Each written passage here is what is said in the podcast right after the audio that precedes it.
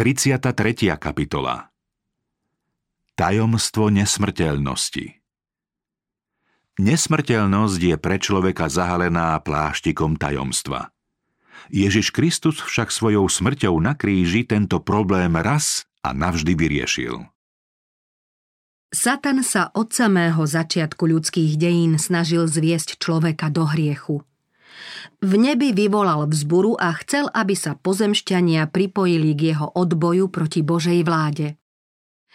Adam a Eva boli dokonale šťastní, kým poslúchali Boží zákon. Táto skutočnosť však odporovala tvrdeniu, ktoré Satan v nebi šíril, že totiž Boží zákon obmedzuje stvorené bytosti, preto nie je dobrý. Okrem toho pohľad na skvelý domov pripravený nevinnému páru podnietil v satanovi závisť. Tento nepriateľ sa rozhodol zviezť ich do hriechu, odlúčiť od Boha, podriadiť si ich, ovládnuť zem a zriadiť si na nej svoje kráľovstvo zamerané proti najvyššiemu. Keby sa Satan prejavil taký, aký v skutočnosti je, Adam a Eva by ho okamžite odmietli, pretože Boh ich varoval pred týmto nebezpečným nepriateľom. Satan však pôsobil skryto a svoje zámery tajil, aby ľahšie dosiahol svoj cieľ. Za nástroj si vybral hada, ktorý vtedy vyzeral krásne a cez neho oslovil Evu. Naozaj vám Boh zakázal jesť zo všetkých stromov záhrady? Keby sa Eva nebola pustila s pokušiteľom do rozhovoru, mohla byť v bezpečí. Odvážila sa však odpovedať mu a stala sa obeťou jeho zvodu. Mnohí sa aj dnes stávajú obeťou satana, vyslovujú pochybnosti o božích požiadavkách a vedú o nich spory. Namiesto toho, aby Božie nariadenia bez mudrovania poslúchali, prijímajú ľudské teórie, v ktorých sú skryté satanové nástrahy. Strata nesmrteľnosti Žena mu odpovedala Smieme jesť ovocie zo všetkých stromov v záhrade, ale o ovocí stromu, ktorý je uprostred záhrady, Boh povedal Nejedzte z neho, nedotknite sa ho, aby ste nezomreli. Had žene povedal, nie, určite nezomriete. Boh totiž vie, že v deň, keď budete z neho jesť, otvoria sa vám oči a budete ako Boh. Budete poznať dobro i zlo. Satan sľuboval, že budú podobní Bohu, múdrejší, než sú teraz a postúpia na vyšší stupeň bytia. Eva podľahla pokušeniu a svojím vplyvom zviedla do hriechu aj Adama. Uverili slovám hada, že Boh svoj výrok nemyslel vážne.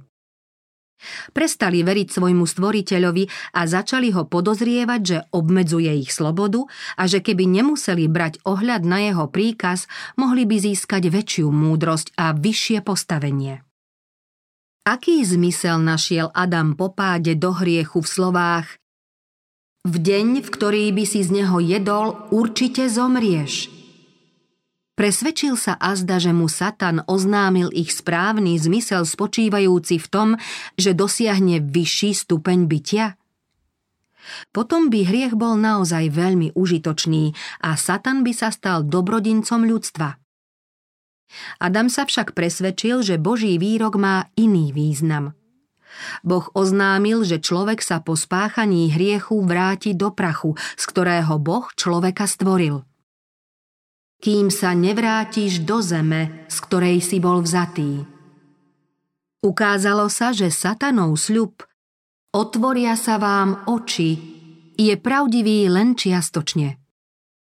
Keď totiž Adam a Eva neposlúchli Boha, otvorili sa im oči a uvedomili si svoju nerozvážnosť, spoznali zlo a ochutnali trpké ovocie neposlušnosti.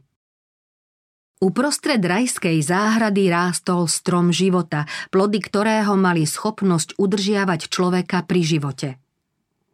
Keby Adam nebol Bohu odmietol poslušnosť, mohol mať ďalej voľný prístup k tomuto stromu a mohol žiť väčšine. Hriechom sa vzdialil od stromu života a dostal sa do pazúrov smrti. Boží rozsudok kým sa nevrátiš do zeme, z ktorej si bol vzatý, hovorí o úplnom zániku života. Prestúpením Božích požiadaviek stratil človek nesmrteľnosť, ktorú mu Boh slúbil pod podmienkou, že ho bude poslúchať. Adam nemohol odovzdať svojim potomkom to, čo nemal. Keby Boh hriešnemu ľudskému rodu neukázal cestu k nesmrteľnosti prostredníctvom obete svojho syna, človek by nemal žiadnu nádej. Zatiaľ čo Smrť prešla na všetkých ľudí, pretože všetci zhrešili. Ježiš Kristus odstránil smrť a svojím evanieliom vyviedol na svetlo život a neporušiteľnosť. Nesmrteľnosť možno dosiahnuť len v Kristovi. On povedal, kto verí v syna, má väčší život. Kto však neposlúcha syna, neuzrie život.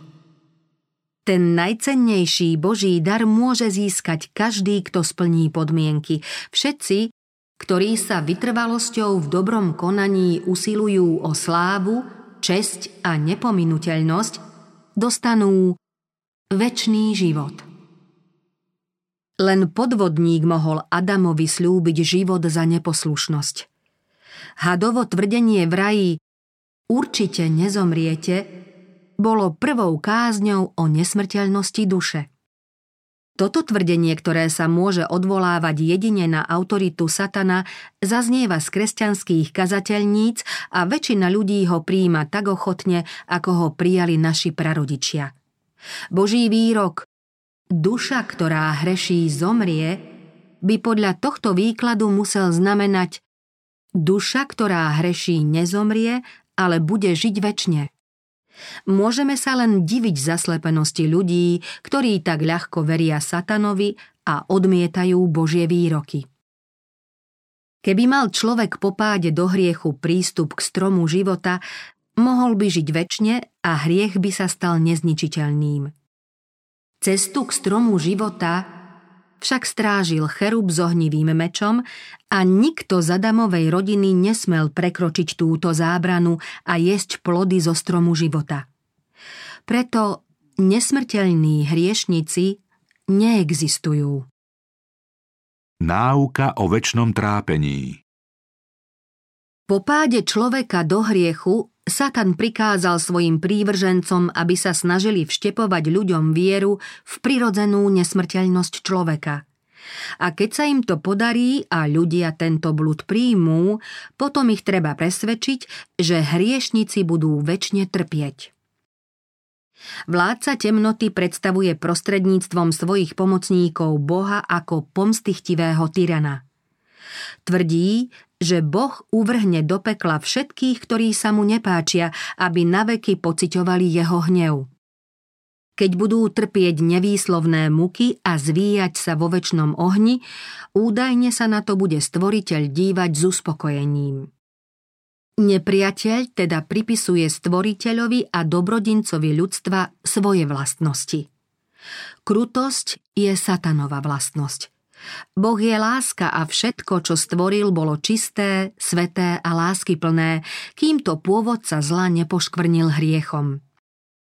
Sám Satan je tým nepriateľom, ktorý zvádza človeka do hriechu a potom ho ničí. Ak sa mu to podarí a má istotu, že mu človek padne za obeď, raduje sa zo skazy, ktorú spôsobil. Keby mu to Boh dovolil, zviedol by do záhuby všetkých ľudí. Bez zásahu Božej moci by neunikol ani jediný Adamov potomok. Satan sa aj dnes snaží podobne zvíťaziť nad ľuďmi, ako zvíťazil pri našich prvých rodičoch tým, že spochybňuje vieru v stvoriteľa a budí nedôveru v múdrosť Božej vlády a v spravodlivosť jeho zákona. Satan a jeho pomocníci predstavujú Boha tak, ako by bol horší, než sú oni sami. Tým chce ospravedlniť vlastnú zlobu a vzburu. Veľký podvodník chce prisúdiť krutosť svojej povahy nášmu nebeskému Otcovi. Tým by sa rád predstavil ako ten, komu sa veľmi ukrivdilo, keď bol z neba vyhnaný pre odmietnutie podriadiť sa takému nespravodlivému vládcovi. Presvieča ľudí, že pod jeho vládou by svet mohol mať slobodu, ktorá by sa veľmi líšila od otroctva pod prísnymi božími zákonmi. Takto získava ľudí, aby Bohu prestali dôverovať. Učenie, že hriešnici sú trápení ohňom a sírou vo väčšine horiacom pekle a že za hriechy, ktoré spáchali za svoj krátky život na zemi, budú mučení tak dlho, ako dlho bude žiť Boh, nemožno zlúčiť nielen s Božou láskou a milosrdenstvom, ale ani s ľudským zmyslom pre spravodlivosť. Napriek tomu sa toto učenie všeobecne hlásalo a dodnes sa nachádza v niektorých cirkevných vyznaniach. Podľa istého teológa pohľad na pekelné muky len umocní blaženosť vykúpených. Keď uvidia, ako iní ľudia rovnakej podstaty, narodení za rovnakých okolností, trpia také muky, zatiaľ čo oni sa majú tak dobre, poznajú, akí sú šťastní. Iný vyhlásil – Počas výkonu trestu nad tými, ktorých stihol Boží hnev, bude sa dym ich múk väčšine vznášať pred vykúpenými, ktorí sa tešia z milosti, že nie sú medzi zatratenými. Tí budú volať Amen, Haleluja, chváľte hospodina. Kde možno v Božom slove nájsť takéto učenie? Vykúpení v nebi by museli byť zbavení ľútosti a súcitu, ale aj každej stopy ľudskosti. Nahradí azda ich city stoická ľahostajnosť či krutosť divochov? Nie, to Božie slovo neučí. Tí, čo hlásajú tieto a podobné názory, môžu byť vzdelaní, ba aj čestní, no podliehajú satanovmu klamu. Ten ich zvádza, aby určitým biblickým pojmom dávali iný význam, aby v texte Božieho slova videli tvrdosť a zlobu, ktorá je príznačná pre satana, nie pre nášho spasiteľa. Ako žijem, znie výrok hospodina pána, nemám záľubu v smrti bezbožného, ale v tom, že sa bezbožný odvráti od svojho spôsobu života a bude žiť. Odvráťte sa, Odvráte sa od svojich zlých spôsobov života. Prečo máte vymrieť dom Izraela? Čo by z toho Boh mal, keby sme pripustili, že sa vyžíva pohľadom na muky, že má radosť zo vzdychania, výkrikov a zlorečenia tvorov trpiacich v plameňoch pekla? Môžu byť strašné zvuky príjemnou hudbou pre väčšnú lásku? Zástancovia učenia o väčšnom pekle tvrdia, že väčšné utrpenie bezbožných ukazuje, ako Boh nenávidí hriech, ktorý ničí pokoj a poriadok vo vesmíre. To je nerozvážne. Má a zdá hriech trvať na veky preto, že ho Boh odmieta?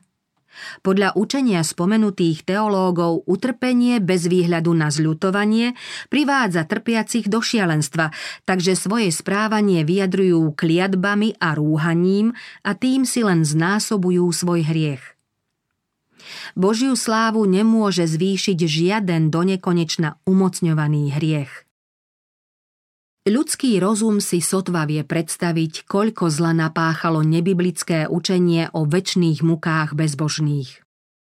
Učenie písma, plné lásky a dobroty, oplývajúce súcitom a zľutovaním, zahmlievajú povery a strach.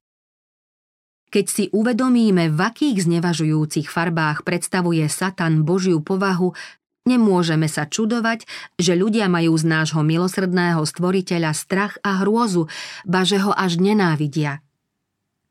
Príšerné predstavy o Bohu, ktoré sa týmto učením šíria skazateľníc po celom svete, urobili z tisícov, ba z miliónov ľudí pochybovačov a ateistov.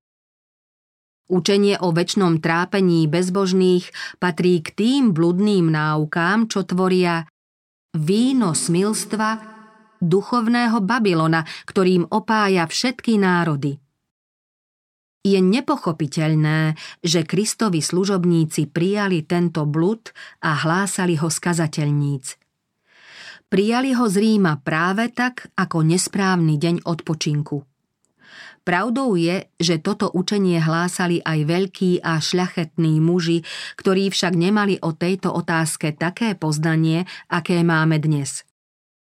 Boli zodpovední len za to svetlo poznania, ktoré svietilo v ich dobe. My sme však zodpovední za svetlo, ktoré osvecuje nás.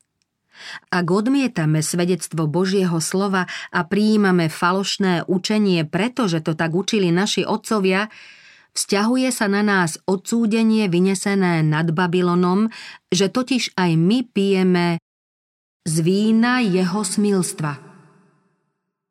Náuka o univerzálnom spasení Mnohí z tých, ktorí učenie o väčšných mukách neprijímajú, zachádzajú do opačnej krajnosti. Uvedomujú si, že písmo predstavuje Boha ako láskyplnú a súcitnú bytosť a nemôžu veriť, že by svoje stvorenstvo vydal ohňu väčšine horiaceho pekla.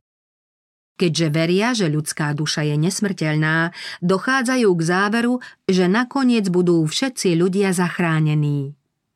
Podľa nich je zmyslom všetkých biblických výstrah priviesť ľudí k tomu, aby sa Boha báli a poslúchali ho, ale že tieto výstrahy nie sú mienené doslovne. Podľa tohto názoru môže hriešník rozvíjať svoje sebectvo, nevšímať si Božie požiadavky a napriek tomu smie očakávať, že ho Boh nakoniec milostivo príjme. Takéto učenie sa spolieha na Božiu milosť, ale neberie vážne Božie príkazy. Lichotí ľudskému sebectvu a povzbudzuje bezbožných, aby aj naďalej žili v hriechu. Ako príklad toho, ako zástancovia učenia o univerzálnom spasení prekrúcajú písmo v snahe podporiť svoju predstavu, ktorá pôsobí na ľudí celkom zhubne, stačí uviezť ich vlastné výroky. Na pohrebe istého neveriaceho mladíka, ktorý zahynul pri nehode, kazateľ prečítal ako úvodný text výrok písma o Dávidovi, podľa ktorého sa tento kráľ zmieril so smrťou Amnónovou. Kazateľ rozviedol text takto. Ľudia sa ma často pýtajú, aký údel stihne tých, ktorí zo sveta odchádzajú v hriechu, zomrú napríklad v opitosti alebo s krvou, ktorú si pri zločine nestihli zmyť zo šiat. Alebo zomrú tak, ako zomrel tento mladík, bez akéhokoľvek vyznania, bez náboženskej skúsenosti. Na túto ťažkú otázku nám uspokojivo odpovie písmo sveté. Amnón bol veľký hriešnik, svoje neprávosti neoľutoval, bol opitý a v tomto stave aj zomrel. Dávid ako boží prorok musel vedieť, či Amnónov údel bude na druhom svete dobrý alebo zlý. Ako prehovorilo jeho srdce? Zmieril sa so smrťou Amnónovou. Kazateľ potom pokračoval – Aký záver môžeme vyvodiť z týchto slov? Možno povedať, že Dávid neveril vo väčšné mučenie ľudí. Takto chápeme a vidíme v tom pádny dôkaz podporujúci príjemnejší, osvietenejší a blahodarnejší názor na konečné univerzálne očistenie a pokoj. Dávid sa zmieril so smrťou svojho syna. Prečo? pretože prorockým zrakom smel zahliadnúť skvelú budúcnosť a vidieť, že jeho syn, zbavený všetkých pokušení, otroctva a očistený od poškvrn hriechu, bol po dosiahnutí dostatočného stupňa svetosti a osvietenia prijatý do spoločenstva radujúcich sa duchov v nebi. Útechou pre Dávida bolo, že jeho milovaný syn bol vzdialený od prítomného hriešného a bolestného stavu a odobral sa ta, kde na jeho zatemnenú dušu bude pôsobiť ten najvznešenejší vplyv Ducha Svetého, kde sa jeho myseľ otvorí nebeskej múdrosti a príjemným záchvevom väčšnej lásky a takto pripravený a posvetený bude môcť prežívať pokoj a spoločenstvo nebeského dedičstva. Tieto myšlienky by nás mali presvedčiť, že záchrana pre nebo nezávisí od ničoho, čo môžeme urobiť počas svojho pozemského života. ani od zmeny srdca, ani od viery či od náboženského vyznania. Takto teda opakujú niektorí Kristovi služobníci ten klam, ktorý vyslovil had v raji. Určite nezomriete. Boh totiž vie, že v deň, keď budete z neho jesť, otvoria sa vám oči a budete ako Boh. Satan tvrdí, že aj najväčší hriešnik, vrah, zlodej, cudzoložník bude mať možnosť vojsť po smrti do väčšnej blaženosti. Z čoho vyvodil tento kazateľ slova svoje milné závery? Z jedinej vety, ktorá vyjadruje, že Dávid sa zmieril s tým, čo sa stalo. Zatúžil kráľ Dávid ísť za Absolónom, lebo sa už bol zmieril so smrťou Amnónovou. Keď sa prudkosť jeho žiaľu časom zmiernila, jeho myšlienky sa odvrátili od mŕtvého syna k synovi živému, ktorý zo strachu pred spravodlivým trestom odišiel dobrovoľne do vyhnanstva. Je to azda dôkaz, že opitý krvismilník Amnón bol hneď po smrti prenesený do nebeskej blaženosti, aby sa tam pripravil na život so svetými anielmi? Možno to znie ako príjemná rozprávka na upokojenie neobráteného srdca. To je však účinná satanova lož. Možno sa potom diviť, že takéto učenie podporuje bezbožnosť. Podobne ako spomenutý pomílený kazateľ sa správajú aj mnohí iní. Vytrhnú zo súvislosti niekoľko slov písma, pričom neraz je zmysel textu práve opačný, než aký z neho vyvodzujú. Citovaný text však používajú ako dôkaz učenia, ktoré odporuje Božiemu slovu. Výrok uvádzaný ako dôkaz, že opitý Amnón je v nebi, odporuje jasnému a jednoznačnému textu písma, že nejaký opilec nevstúpi do Božieho kráľovstva. Takýmto spôsobom robia pochybovači a bezverci klamstvo z pravdy – ich podvod metie ľudí a ukolíše ich vo falošnej istote. Keby bola pravda, že duše všetkých ľudí odchádzajú po smrti do neba, potom by sme si mohli radšej prijať smrť ako život. Takáto viera môže niektorých ľudí doviesť k tomu, že si život ukončia sami. Keď doľahnú na nich starosti, ťažkosti a sklamania, zdá sa im výhodnejšie ukončiť tento život a odísť do väčšnej blaženosti. Údel bezbožných Boh vo svojom slove jednoznačne oznámil, že priestupníkov zákona potrestá. Tí, čo si navrávajú, že je príliš milosrdný na to, aby hriešnikov spravodlivo potrestal, mali by sa zahľadieť na Golgotský kríž. Smrť nevinného Božieho syna svedčí o tom, že Odplata za hriech je smrť. Že každé prestúpenie zákona prináša spravodlivú odplatu. Kristus, ktorý bol bez hriechu, stal sa hriechom kvôli človekovi. Niesol vinu za prestúpenie. Pre skrytosť otcovej tváre mu puklo srdce a život v ňom zhasol. Takú obeď priniesol preto, aby boli hriešnici zachránení. Človek nemohol byť zbavený trestu za hriech nejakým iným spôsobom. Ktokoľvek odmieta toto draho vykúpené odpustenie, musí sám niesť vinu a trest za svoje prestúpenie. Všimnime si, čo Biblia ďalej učí o tých, ktorí odmietajú pokánie a ktorých zástancovia univerzálneho spasenia vidia v nebi ako svetých, šťastných anielov. Ja dám vysmednutému zadarmo z prameňa vody života. Toto zasľúbenie platí len pre smedných. Splní sa len u tých, ktorí cítia potrebu vody života a ktorí ju hľadajú bez ohľadu na jej prípadnú cenu. Kto zvíťazí, zdedí toto a ja mu budem Bohom a on mi bude synom. Tu sú uvedené aj podmienky – ak chceme byť dedičmi Božieho kráľovstva, musíme bojovať proti hriechu a zvíťaziť nad ním. Pán prostredníctvom proroka Izaiáša oznámil Blahoslavení sú spravodliví, lebo tí sú dobre na tom, pretože ovocie svojich skutkov budú požívať. Beda bezbožnému, lebo je zle na tom, pretože sa mu povedie podľa skutkov jeho rúk. Keď hriešný stokrát spácha zlo, hovorí múdry muž, a predsa dlho žije, viem, že sa bohabojným dobre povedie práve preto, lebo sa ho boja. Bezbožnému sa však nepovedie dobre.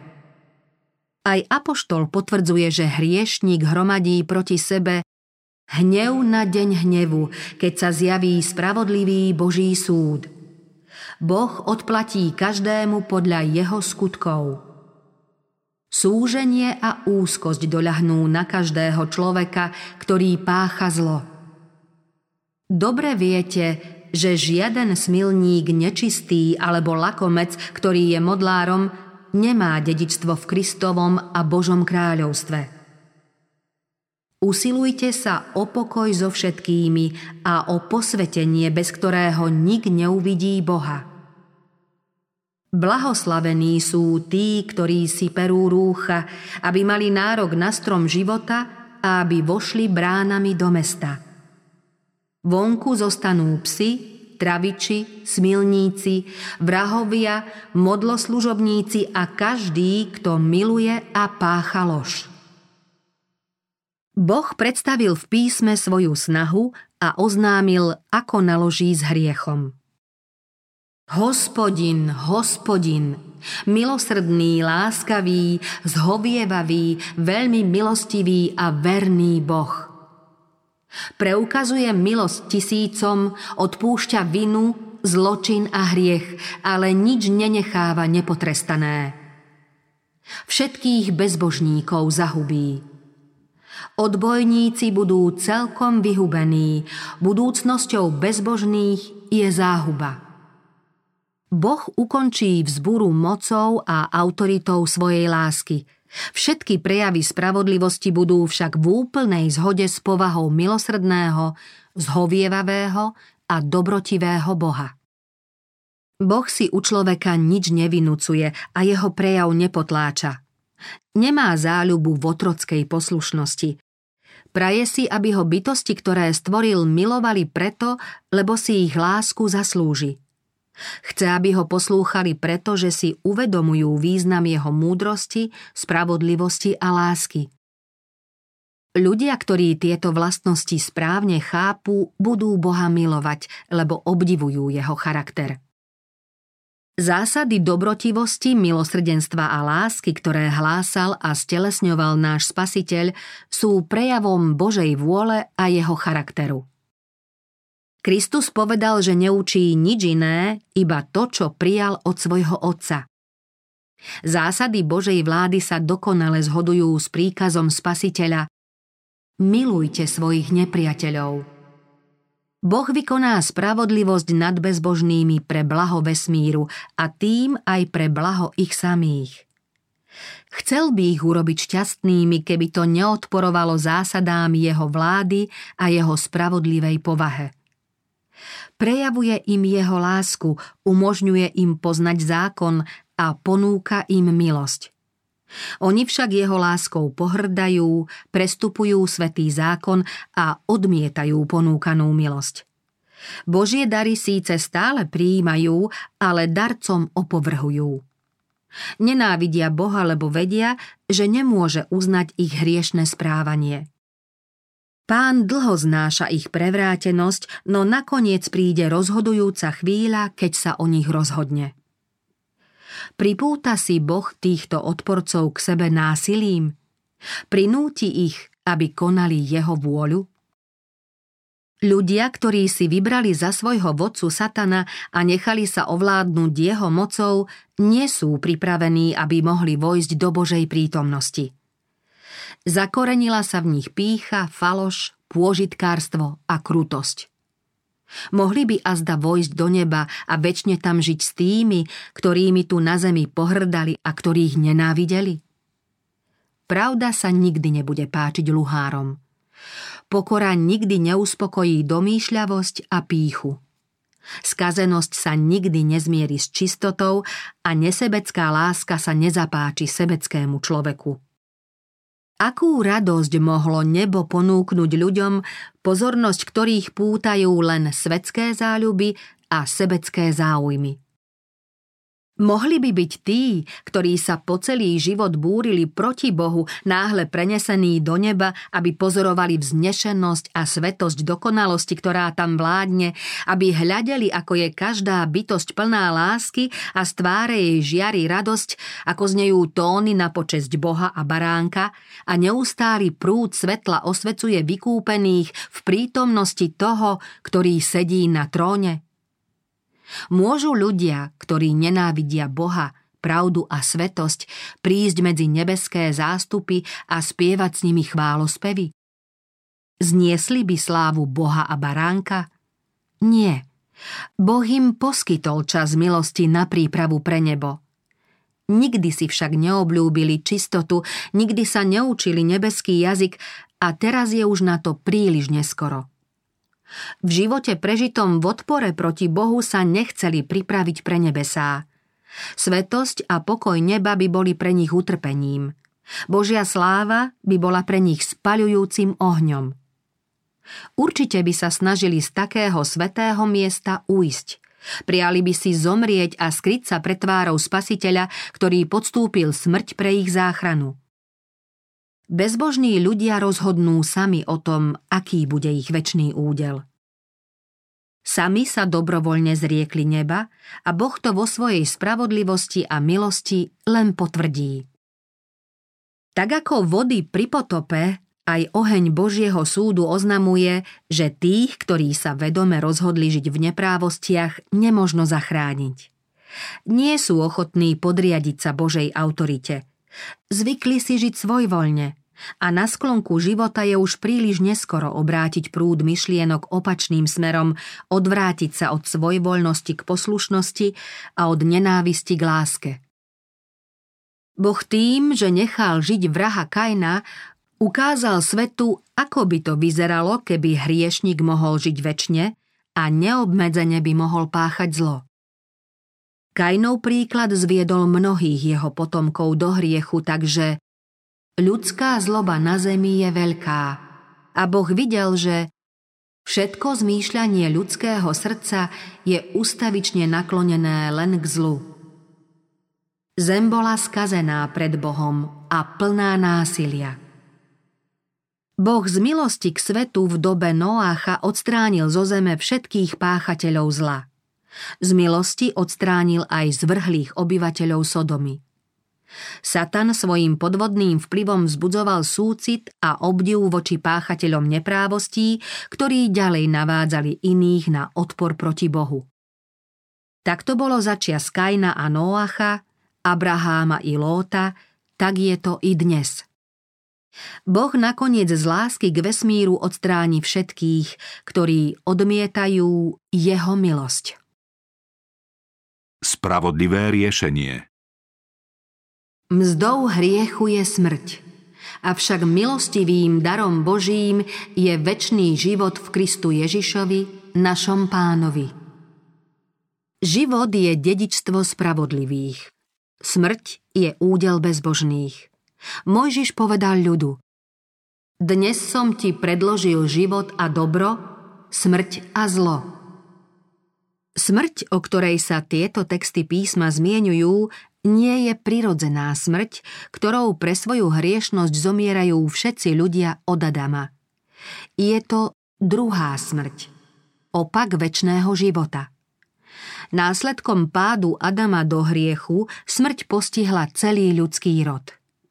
Každý človek bez rozdielu odchádza do hrobu – Plán spasenia však umožnil, aby všetci ľudia boli vzkriesení.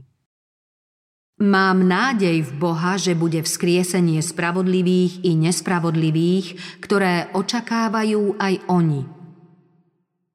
Ako v Adamovi všetci zomierajú, tak aj v Kristovi budú všetci oživení. Z hrobov však vstanú dve rozdielne skupiny ľudí – Všetci v hroboch počujú jeho hlas a tí, čo dobre robili, výjdu na vzkriesenie k životu, kým tí, čo páchali zlo, výjdu na vzkriesenie k súdu. Tých, ktorých pán uzná za hodných toho, aby boli vzkriesení k životu, sú blahoslavení a svetí. Nad tými druhá smrť nemá moci – Ostatní, ktorí neprijali odpustenie vierou a pokáním, musia prijať trest za prestúpenie, mzdu hriechu. Podstúpia trest rôzneho trvania a rôzneho stupňa podľa svojich skutkov a potom zomrú druhou smrťou. Boh nemôže zachrániť hriešnika s jeho hriechmi, lebo to odporuje Božej spravodlivosti a milosti – Ukončí jeho život, ktorý hriešnik odmietol svojim prestúpením a jasne tak preukázal, že ho nie je hoden. Žalmista pripomína Ešte chvíľku a bude po bezbožníkovi. Budeš hľadať, kde je a nenájdeš ho. Prorok hovorí Budú, ako by ich nikdy nebolo. Zakrytí hanbou zostanú v beznádejne väčšnom zabudnutí. Tak bude odstránený hriech so všetkou biedou a záhubou, ktorú prináša. Žalmista napísal Pokarhal si pohanov a zahubil bezbožníka, ich meno si vytrel na večné veky. Podľa záznamu v knihe Zjavenie Apoštol Ján videl prorockým zrakom výjav väčšnosti a počul chválospev, v ktorom nebol jediný rušivý tón. Počul, ako celé stvorenstvo na nebi a na zemi prevoláva Bohu na slávu. Potom už nebude odsúdencov, ktorí by sa v nekonečnom trápení rúhali Bohu. Bytosti trpiace v pekelnom ohni nebudú svojimi výkrikmi rušiť spev vykúpených. Náuka o posmrtnom živote zo základného bludu o prirodzenej nesmrteľnosti ľudskej duše vychádza učenie o vedomom stave človeka po smrti. Toto učenie, ako aj predstava o väčšných mukách, odporujú učeniu písma, zdravému úsudku i ľudskému citu. Podľa všeobecne rozšíreného názoru vykúpení ľudia vedia v nebi o všetkom, čo sa deje na zemi, najmä keď ide o ich priateľov, ktorých tu zanechali. Mali by títo zosnulí dôvod na radosť, keby vedeli o príkoriach živých a mohli by sledovať hriešný život svojich milých, keby museli vidieť ich starosti, sklamania a ťažkosti života? Ako by sa potom mohli radovať z nebeskej blaženosti tí, ktorí by boli v myšlienkach pri svojich blízkych na zemi? Aké poburujúce je pomyslenie, že pri poslednom výdychu duša nekajúceho hriešníka odchádza do pekelného ohňa. Aký strach musia prežívať ľudia v predstave, že ich milí odchádzajú do hrobu nepripravení a teda do väčšného trestu a utrpenia. Tieto tríznivé predstavy doviedli už mnohých do šialenstva. Čo však o tom hovorí písmo? Podľa Dávida mŕtvi nevedia nič. Keď výjde z nich duch, vrátia sa do zeme. V ten deň padnú ich plány. Podobne hovorí aj Šalamún. Živí vedia, že zomrú, ale mŕtvi nič nevedia. Aj ich láska a ich nenávisť a žiarlivosť zanikla a nemajú už podielu na ničom, čo sa deje pod slnkom lebo v záhrobí, do ktorého sa uberáš, niet práce, ani myšlienky, ani poznania, ani múdrosti. Keď Boh splnil prozbu kráľa Ezechiáša a predlžil mu život o 15 rokov, vďačný kráľ dobrorečil Bohu za jeho veľkú milosť. Vo svojom chválospeve uviedol dôvod, prečo sa tak raduje – Veď podsvetie ti nemôže ďakovať, ani smrť ťa neoslavuje. Tí, čo zostupujú do hrobu, nedúfajú viac v tvoju vernosť. Len živý ti ďakuje ako ja dnes. Podľa všeobecne rozšírenej predstavy tí, ktorí zomreli spravodliví, sú v nebi, kde žijú v blaženosti a chvália Boha nesmrteľným jazykom. Ezechiaš však nemal o smrti takú skvelú predstavu – S jeho slovami súhlasí výrok žalmistu. V smrti si na teba nikto nespomenie. Kto ťa v ríši mŕtvych oslávi? Mŕtvi nebudú chváliť hospodina, nikto z tých, čo zostupujú do hrobového ticha. Apoštol Peter povedal počas Turíc o Dávidovi. Zomrel, pochovali ho a jeho hrob je u nás až do dnešného dňa. Veď Dávid nevystúpil na nebesia – Skutočnosť, že Dávid zostáva v hrobe až do vzkriesenia, dokazuje, že spravodliví mŕtvi neodchádzajú po smrti do neba. Dávid bude môcť nakoniec zasadnúť po pravici Božieho trónu len po vzkriesení a v dôsledku toho, že Kristus vstúpil na nebesá. Apoštol Pavol napísal Ak však mŕtvi nevstávajú, ani Kristus nebol vzkriesený. Ak však Kristus nebol vzkriesený, márna je vaša viera. Ešte vždy ste vo svojich hriechoch. A tak by zahynuli aj tí, ktorí zomreli v Kristovi. Keby spravodliví mŕtvi po všetky tisícročia od stvorenia odchádzali po smrti do neba, Pavol by nemohol povedať, že keby nebolo vzkriesenia, boli by zahynuli aj tí, čo zomreli v Kristovi. Vzkriesenie by totiž nebolo potrebné. Mučeník Tyndale o stave človeka po smrti povedal Otvorene priznávam, že nie som presvedčený o tom, že už žije v sláve, v akej žije Kristus, alebo v akej žijú Boží anieli. Také učenie nie je článkom môjho vyznania viery, lebo keby to bolo tak, musel by som kázanie o vzkriesení tela považovať za zbytočnosť. Nemožno poprieť, že učenie o nesmrteľnosti, v ktorej sa človek ocitá okamžite po smrti, viedlo k prehliadaniu biblického učenia o vzkriesení. Všimol si to aj doktor Adam Clark, ktorý napísal Zdá sa, že učenie o vzkriesení malo pre prvých kresťanov oveľa väčší význam, než má dnes. Prečo je to tak? Apoštolovia ho sústavne zdôrazňovali a ním povzbudzovali kristových nasledovníkov do usilovnosti, poslušnosti a radostného zmýšľania. Ich dnešní nasledovníci sa o ňom zmienujú len výnimočne. Tak kázali apoštolovia a tomu verili prví kresťania. Tak kážeme my a tomu veria aj naši poslucháči. Nejaké iné učenie sa v Evanieliu toľko nezdôrazňuje a nejaké učenie sa v dnešných kázniach tak nezanedbáva. Táto situácia trvá už dlho. Preto sa jedinečná pravda o vzkriesení takmer vytratila a kresťanský svet na ňu zabudol. Preto istý popredný náboženský spisovateľ vo svojich poznámkach k slovám Apoštola Pavla z prvého listu Tesaloničanom 4, 13 až 18 napísal Kvôli úteche nám učenie o nesmrteľnosti lepšie vyhovuje, než nejaké pochybné učenie o druhom príchode. Pán si po nás príde v okamihu našej smrti. Na to máme čakať a pripravovať sa – Tí, čo zomreli, už vošli do slávy. Nečakajú na hlas Božej polnice, ktorá ohlási ich osud a blaženosť.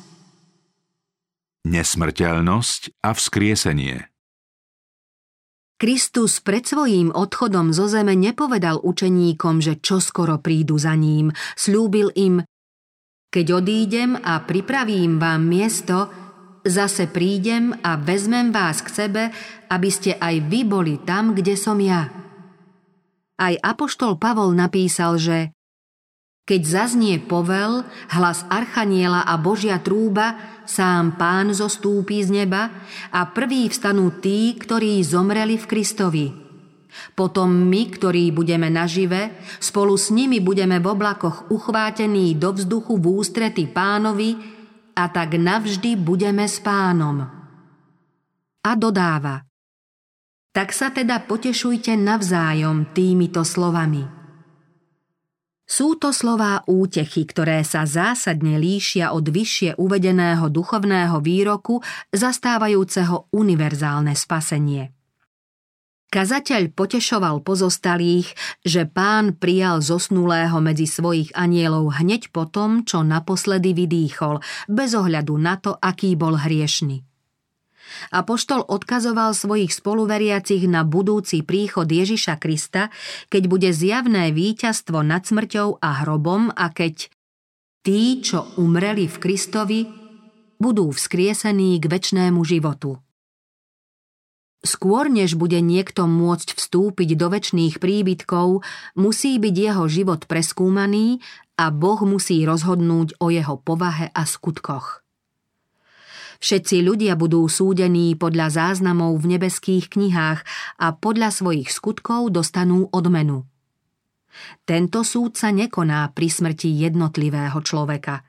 A poštol Pavol hovorí, že Boh určil deň, keď bude spravodlivo súdiť celý svet skrze muža, ktorého ustanovil. Všetkým o tom poskytol spolahlivý dôkaz, keď ho vzkriesil z mŕtvych – Apoštol tu jasne hovorí, že presúd sveta je v budúcnosti pevne určený konkrétny deň. Apoštol Júda odkazuje na rovnaký čas. Anielov však, ktorí si nezachovali svoju pôvodnú hodnosť, ale opustili vlastný príbytok, drží hospodin v tme vo väčšných putách kvôli súdu veľkého dňa. Ďalej cituje slová Enocha. Prišiel pán s desatisícami svojich svetých, aby vykonal súd nad všetkými. Apoštol Ján uvidel mŕtvych, veľkých i malých, stáli pred trónom a otvorili sa knihy a mŕtvi boli súdení na základe zápisov v knihách podľa svojich skutkov.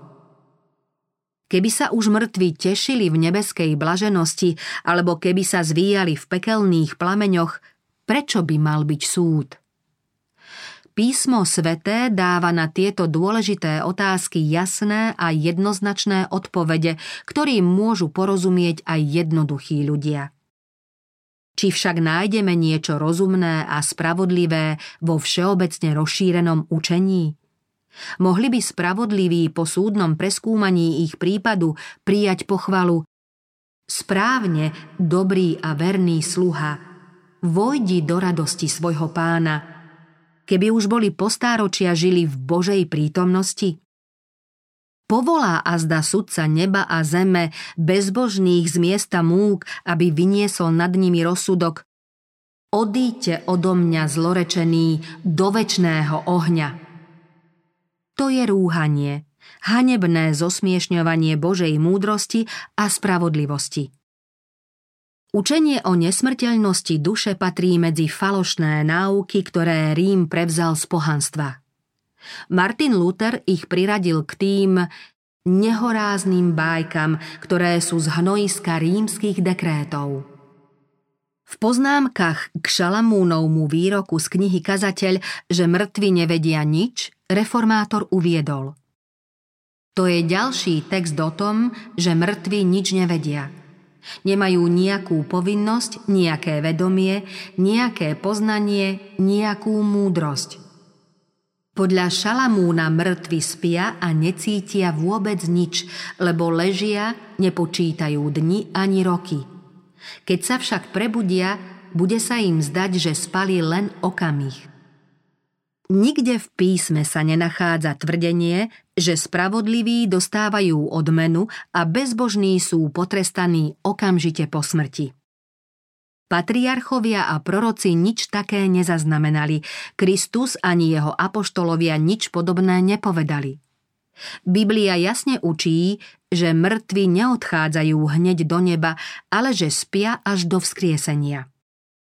V ten deň, keď Prv ako sa pretrhne strieborný povrázok a rozbije sa zlatá čaša, zmizne myslenie človeka.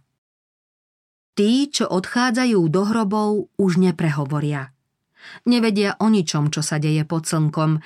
Pre unavených, spravodlivých je to blažený odpočinok. Čas dlhý alebo krátky je pre nich len okamihom. Spia a k slávnej nesmrteľnosti ich prebudí iba Božia polnica. Pri poslednom trúbení mŕtvi budú vzkriesení neporušiteľní, lebo toto porušiteľné si musí obliecť neporušiteľnosť a toto smrteľné si musí obliecť nesmrteľnosť. Keď si však toto porušiteľné oblečie neporušiteľnosť a toto smrteľné nesmrteľnosť, vtedy sa splní napísané slovo. Smrť je pohltená vo víťazstve. Keď budú mŕtvi zobudení z hlbokého spánku, začnú premýšľať o tom, na čo prestali myslieť v okamihu smrti. Posledným pocitom bol strach zo smrti, poslednou myšlienkou to, že ich zovrie moc hrobu. Keď z neho povstanú, ich prvú radostnú myšlienku vyjadrí víťazné zvolanie. Smrť, kde je tvoje víťazstvo? Smrť, kde je tvoj osteň?